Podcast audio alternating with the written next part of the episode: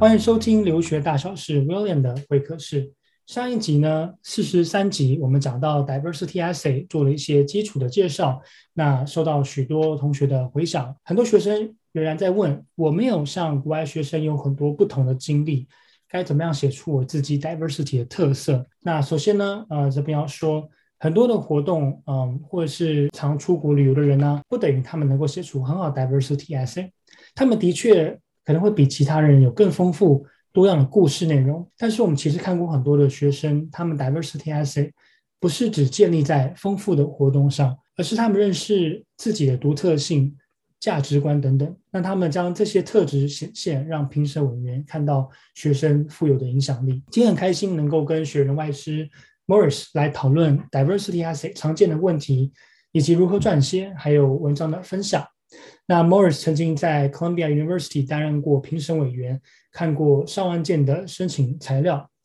所以，首先我想问一下 Morris，就呃你在美国长大以及担任评审的过程当中，Diversity Essay 扮演关键因素的原因是什么？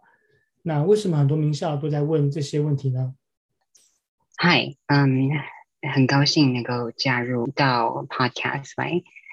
我稍微过一下这个 concept。为什么在美国是重要的？历史上来说，美国的高等教育它是一个很精英教育的一个 system。它以前都是白人，然后有产权，然后还有呃上上层，就是那个 socioeconomic status 比较高的。嗯、对，不管是那个 financially 或是 politically。然后在更早之前，还有那个 religious leaders，他们也是在 university 里面。所以说，嗯，university 呃大大学，在一个美国这么人口还有文化多元化的一个社会，要去要去服务这么多越来越不同的学生，对学校来说是一个非常难的事情。嗯哼。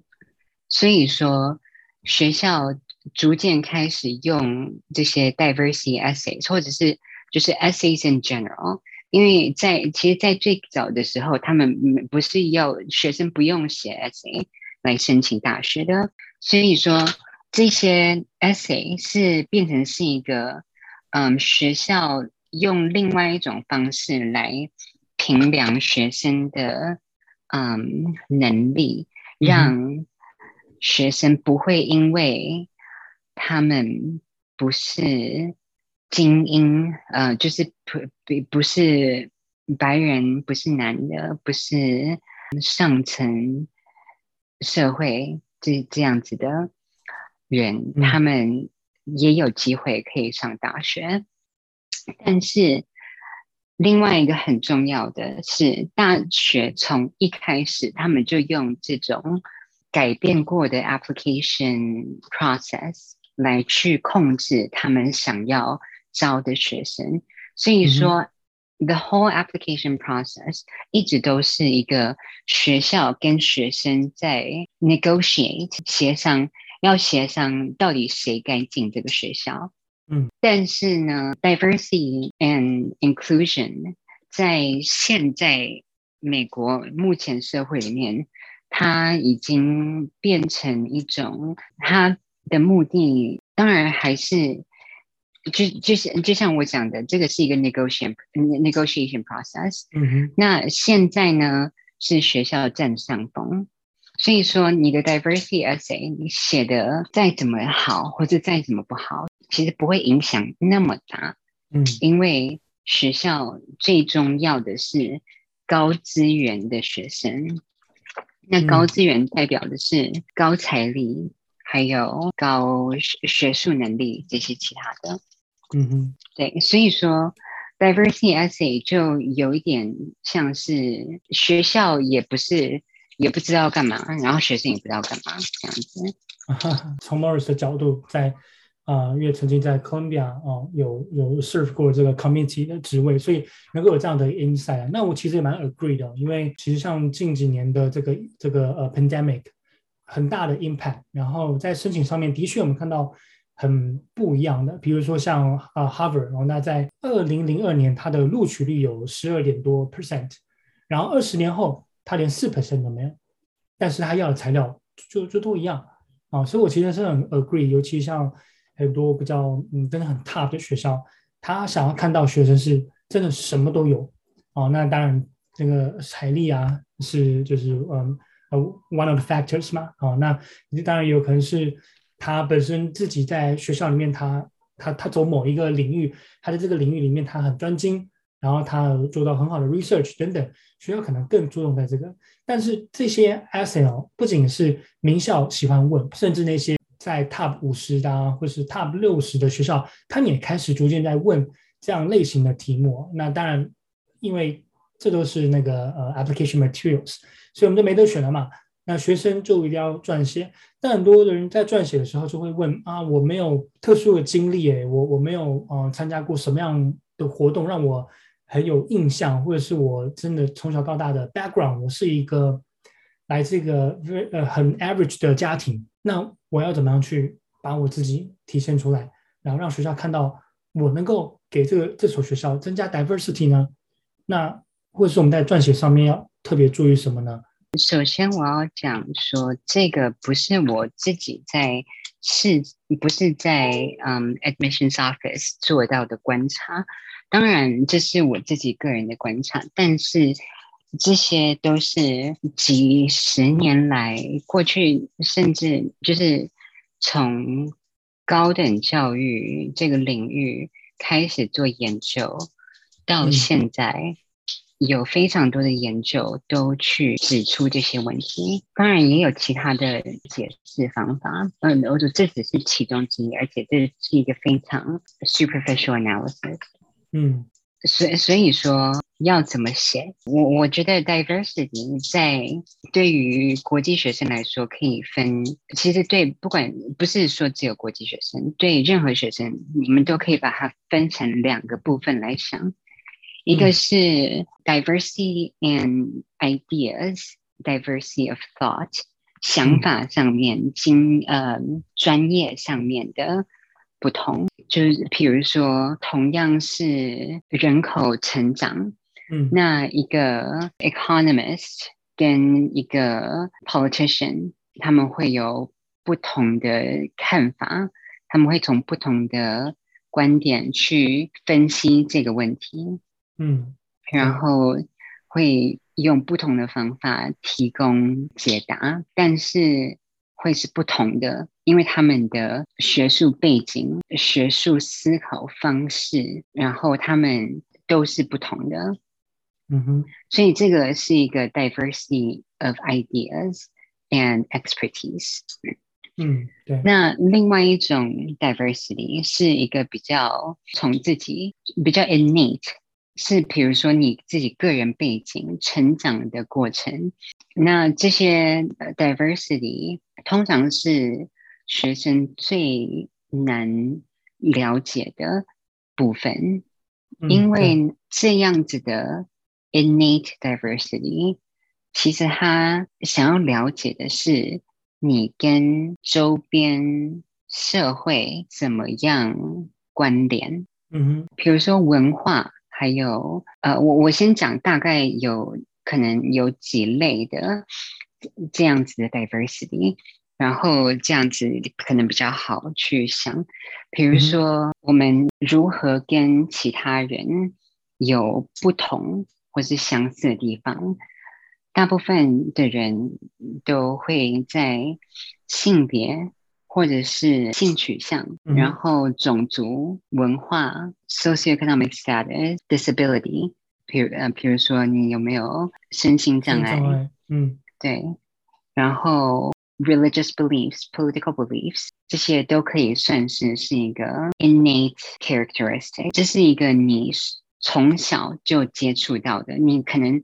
因为你从小就接触到，所以你可能从来都没有想过，就这个部分要怎么样跟其他人关联。但是学校要你做的就是这件事情。对，所以说学生在想 diversity 的时候，就可以从这些不同的层面开始想。也要注意的是，比如说这些层面不是说是一个一个都分开的，他们有些可能是重叠的。比如说像我的话，我是一个 first generation Taiwanese American，嗯，I'm a woman, I'm a queer person。所以说这些不同的 personal characteristic，还有 the ways in which I relate to other people in society。这个就是关联的部分，嗯、这些东西都是 透过我刚刚讲的这几个 characteristic，通常是影响最大的。比如说，我今天出出去外面去 grocery shopping，然后那个店员看到我，他可能不会一看到我就知道说我是一个我是呃我们家学佛。他可能看到我，他只看到我是一个 woman woman，Asian，small、嗯、body，able body，嗯，他没有看到其他的层面，但是不代表那些层面不在。所以说，学校要的就是你从这些看得到的跟看不到的层面去思考，你跟社会怎么样接触。啊、呃，很谢谢你的分享。那对，因为我觉得我们讲到 diversity，很多都是在一直在讲自己，但是我们没有去思考到我怎么样 relate 到我的周围，或是我的一个 community，啊、或是嗯、呃，我们从小开始讲嘛，对不对？就是你所属的一个团体，你所属的一个群体，那开始往外扩张。很多学生在这一块是比较没有思考的。那当然，这跟我们的教育。呃，环境跟我们成长背景的确有很大的关联，但是在嗯西方的教育的思想，尤其在美国，他们就希望看到学生他们可以以自身的一些经历，然后去扩张到嗯，比如说他们的自己的社群啊、嗯，他们的 community。所以学校很多的确都是想要了解到我们怎么样去建立啊、我们的一个影响力。如果有些学生他真的没有这样特殊的经历，那他要怎么样去体现呢？Diversity 其实想要达到的其中一个目标，就是帮助你更了解你自己。嗯，对，不会有任何一个人他的经验是完全无聊，没有任何一个部分是值得去多思考的。嗯哼，那。如果有这样子的人的话，那他他应该是那个 unconscious。你只要有 consciousness，你就会跟其他人有互动，有互动就会有这样子的 diversity。嗯，对。所以说，其实 diversity 你可以把它分三个步骤，一个是你要先了解自己，你可以对自己的经验就。我刚刚讲过的几个 characteristic，你可以从这边开始去想。那 diversity 有非常非常多种，所以说这只是一些，这只是开头这样子。所以说你先了解自己，比较了解之后，你才能去了解到说，就这些层面，我在一个群体里面。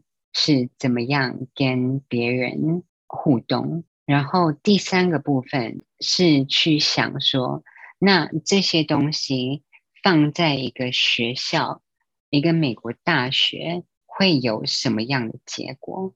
所以分这三个部分去想。你要是觉得我完全没有任何的值得去讲的经验，那。就先从了解自己开始去想，我的经验是真的没没有值得去讲的吗？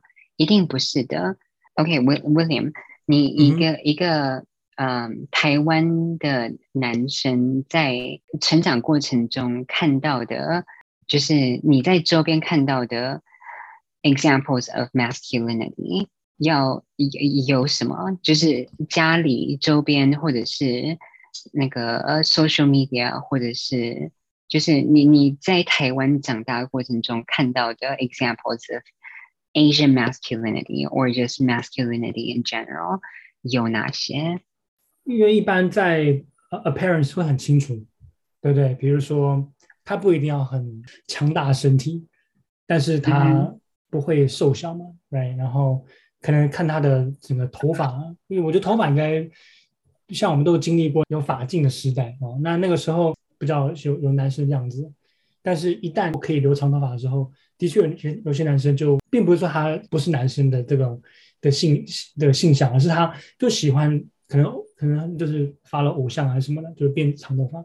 所以我觉得如果要讲在台湾长大，看到很多不同的男性，他们呃怎么样去呃要有这样的一个印象，就哦就是觉得说他的那个这个形态要阳光啊啊，然后看起来是给人家这个很正向的感觉，然后对啊，不是单纯在他的体态上面。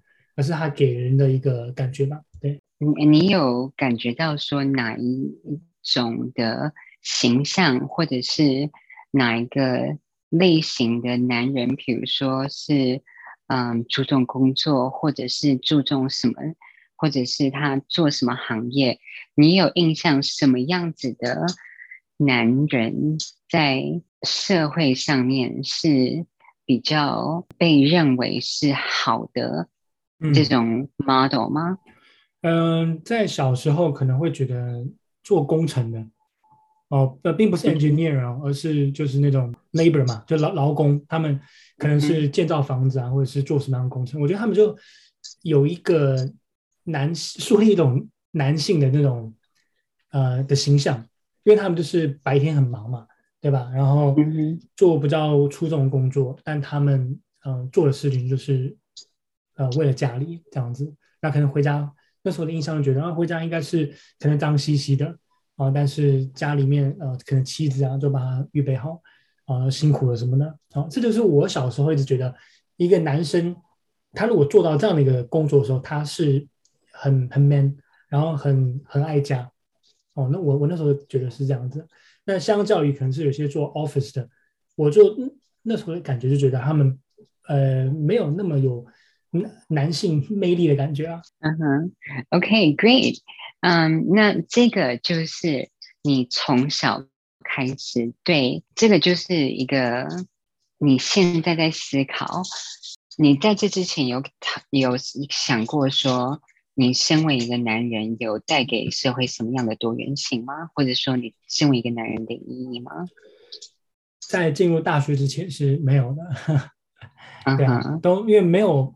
因为我们的观念就是一种比较偏 stereotype，就是啊，你是男生，那你就是做呃 certain things。直到可能进到大学，呃，当然看到不同，因为也是在美国念大学，所以很多不同的文化、不同的 race，认识到、OK，那我身为男性，我可以做什么去呃 contribute，或者是在我的周围当中去给一些贡献这样子。所以说，就是刚刚我们在讲的、讨论的你的。经验就是在讲这个 process，嗯哼，就是你去思考一个，先了解自己，你是男的，那在这个方面，就你是男的这个，this fact，你是有有什么想法？通常学生一开始可能就像。我们刚开始觉得哦，好，没什么东西，我就是男的啊，你你要我讲什么东西，没什么好讲的。但是你开始慢慢去想的时候，虽然说都是男生，可是可能你跟其他人的经验，或者是你对男人的定义，或者是有魅力的男人的定义，这些东西。就算同样大家都讲说我是男的，你有什么好问的？可是每个人的经验又会不同，对，所以你就要去想，我你就是要先从这个部分开始去了解自己，嗯，然后才能去慢慢想到说，那这个东西放在一个比较大的群体里面有什么意义？其实我们刚刚这样的一个演练，就是嗯，在辅导学生很常见的。那当然啊、呃，我们辅导过这么多学生，看到很多学生沉溺于网络，所以人与人之间的互动开始降低，呃，当然思考上面就欠缺了啊、那的确，每一个学生都是独特的，不管今天做过的活动是多还是少，但是我们都要去回到最开始去想，哎，我的家庭带给我的一些呃这些影响不同的点在哪里？哎，我跟我班上的学生也不一样，像我就辅导过一个学生，我就问他，那可不可以跟我分享一下某什么事情让你很难忘？他是想不出来的，完全不知道有什么事情难忘。他说：“我就是来自一个很普通的家庭啊，我就是会弹弹钢琴。”我说：“哎，等一下，wait，你会弹钢琴啊？对，的确很多人会弹钢琴，但是你还是很独特。那我们来聊一聊你弹钢琴的过程，你的学习，你的经历啊。很多时候就这样子就打开一个学生，他去讲讲到自我的一些背景，然后他的特色，然后他很自然的他就把 diversity 带出来了。”哦，所以呃，就是要回到原点去思考了。呃，这边问一下 Morris，就是说我们在改过，就你你在改过这么多 essay，看过这么多的嗯、呃、这些不同的 essay，然后你也辅导过那么多学生，嗯、呃，哪哪些 essay 是让你很有印象的呢？我觉得国际学生或者讲台湾学生，如果要写。Diversity 的话，很多人会写 cultural diversity，嗯哼，因为你不是美国人，不是在美国长大，所以说你、嗯、it's kind of a no-brainer，你你在这个部分上面就是有差异，所以说直接从这个部分开始讲，对很多人来说是有道理的，但是这个的危险是，你可很可能写的就很浅浅。你写的跟大家写的都一样，因为大家想的就是那些，嗯、呃，我看到最多的就是 Boba Tea 珍珠奶茶，嗯，对，都已经。念大学了，然后 你要 your your contribution to the cultural diversity of the university is through boba tea. Um, I don't think so. 可能可能我妈那个时代，你说那个八零七零年代的时候，you make boba tea for your classmates. Oh, that's very like exotic, very foreign. 但是现在。嗯连我现在在 Arizona 这边都有 boba tea，嗯，那、嗯、 对啊，嗯，所以所以说那个 cultural diversity 很多人写，但是大部分的人，绝大多数都写的非常差。我记得有一个学生他，他他学那个中国古典乐，嗯、然后这个让他，因为他是。从小念美国学校，所以说他不是有很多机会可以了解台湾还有中国文化。那所以说学国乐变成是一个让他能够多了解自己家里的文化背景的一个机会。那这个机会又另外的让他能够更了解到，在一个比较大的层面。文化跟音乐是怎么样结合的？嗯，因为古典乐不只是在中国有，那个西方也有古典乐。那为什么有古典乐？It's one of the ways in which culture is preserved。嗯，一种方法。嗯，所以说这个，嗯，从学古典乐开始的一个很小的经历，你可以在。透过慢慢的思考，去把它的意义能够扩大到其他的东西上面。嗯哼，那这个就是一个有深度的 cultural diversity。对，包含我们也有看过写书法。嗯，可是书法跟 boba tea 一样，你你要小心，不要把它写成说。我我觉得还有另外一个常见的问题。就是可能把自己的把台湾文化写的非常 narrowly defined，就是 Chinese culture is calligraphy，除了书法还有很多不同的东西是中国文化，所以不要变成说把自己变成一个 stereotype，然后也不要在写的过程中，可能就是把自己的文化，不要把台湾文化写的好像是一个死板的，嗯，嗯，然后就是一个 stagnant culture、嗯、that isn't growing something in the past。嗯哼，它是一个 Taiwanese culture is continually evolving，所以不要把它写成说只是就一个，不要把它写的 very narrowly，嗯，太狭狭窄。嗯，对，这个是嗯讲到 cultural 相关的，嗯要。特别注意，的确很多学生都从这方面开始写，因为觉得说啊，我是一个 foreign student 啊，我 international student，所以我要有那种国际观，那我要把我台湾讲得很很不一样啊。但是真的啊，波巴 T 我们看过非常多啊，但重点是我们怎么样去写出真的跟我有关系，然后可以去 relate 啊 to others。那还有其他的 essay 可以跟我们做个分享吗？嗯，我可以讲几个，我们刚刚讲的都是 innate diversity。嗯，我可以讲一下 diversity of thought 或者是 expertise。比如说，我记得先从 diversity of expertise 开始。嗯，这个很很好讲。我刚刚一开始就已经给了一个 example，在研究所看到非常多学生，他们可能大学学的是 accounting，然后他们想要接着去念 business 或是 MBA，或者是。就是比较偏 business 的，不是 accounting 的 degree，他们就会在写 diversity 的时候讲说，他们从一个 accounting background，他们对数字有一定的熟悉度，然后任何的公司都需要 accounting，所以说他们这样子的背景会帮助他们。在了解整个公司的 operation 或者是其他高层面的问题的时候，有一个非常 solid foundation，能够去了解嗯、um, cash flow and whatever finance people do。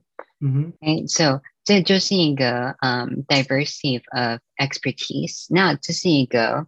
比较专业与专业的之间的距离没有离那么远的。那另外一个例子，譬如说像 art and STEM 科技与艺术，嗯嗯，这两个不同的 expertise 要怎么样交流？比如说，其实现在我觉得越来越有多像在在这个方面的合作，比如说。呃，有一个一个设计师叫做 Iris Van Helpen，还是那个我我忘记他的那个名字叫什么？他是用 3D laser and printing 去做他的那个衣服，然后包括那个手工刺绣这些东西，全部变在一起，变成一个 a piece of walking art。那这个就是一个 diversity of expertise，它是一个不同的专业一起在一个 project 里面，但是它同时也是这两个专业对美这个东西是怎么样去定义，怎么样去思考，怎么样去解决问题的。比如说，在想一个要怎么样把一个一块布料或是一个。可能失传很久的 garment making process，把它那个应用到现在的衣服里面去。那从 fashion history 跟从 engineering material material science 可能会有两个不同的想法，然后解决问题的方法。但是他们两个有合作的可能性吗？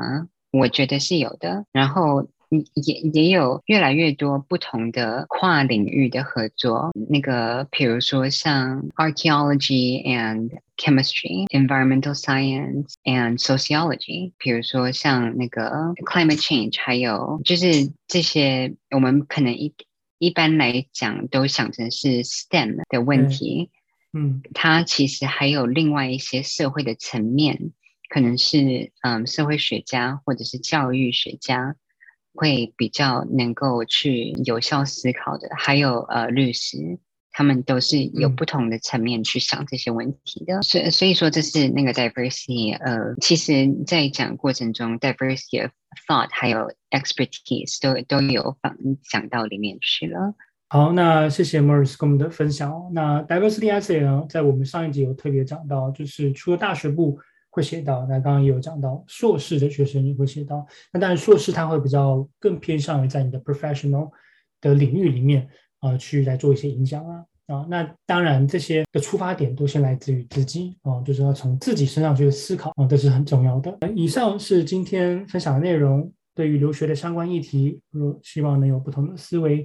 如果您也正在写 diversity essay 或者在 essay 上面呢，有遇到很多的不同的思想啊思考，那都欢迎可以在我们的学人会员里面来留言提出你的问题。那我们也期待啊，接下来我们可以跟 Morris 继续的在嗯讨论 essay 上面或者其他的材料上面有很多分享。啊，谢谢您的收听，嗯，我们再会。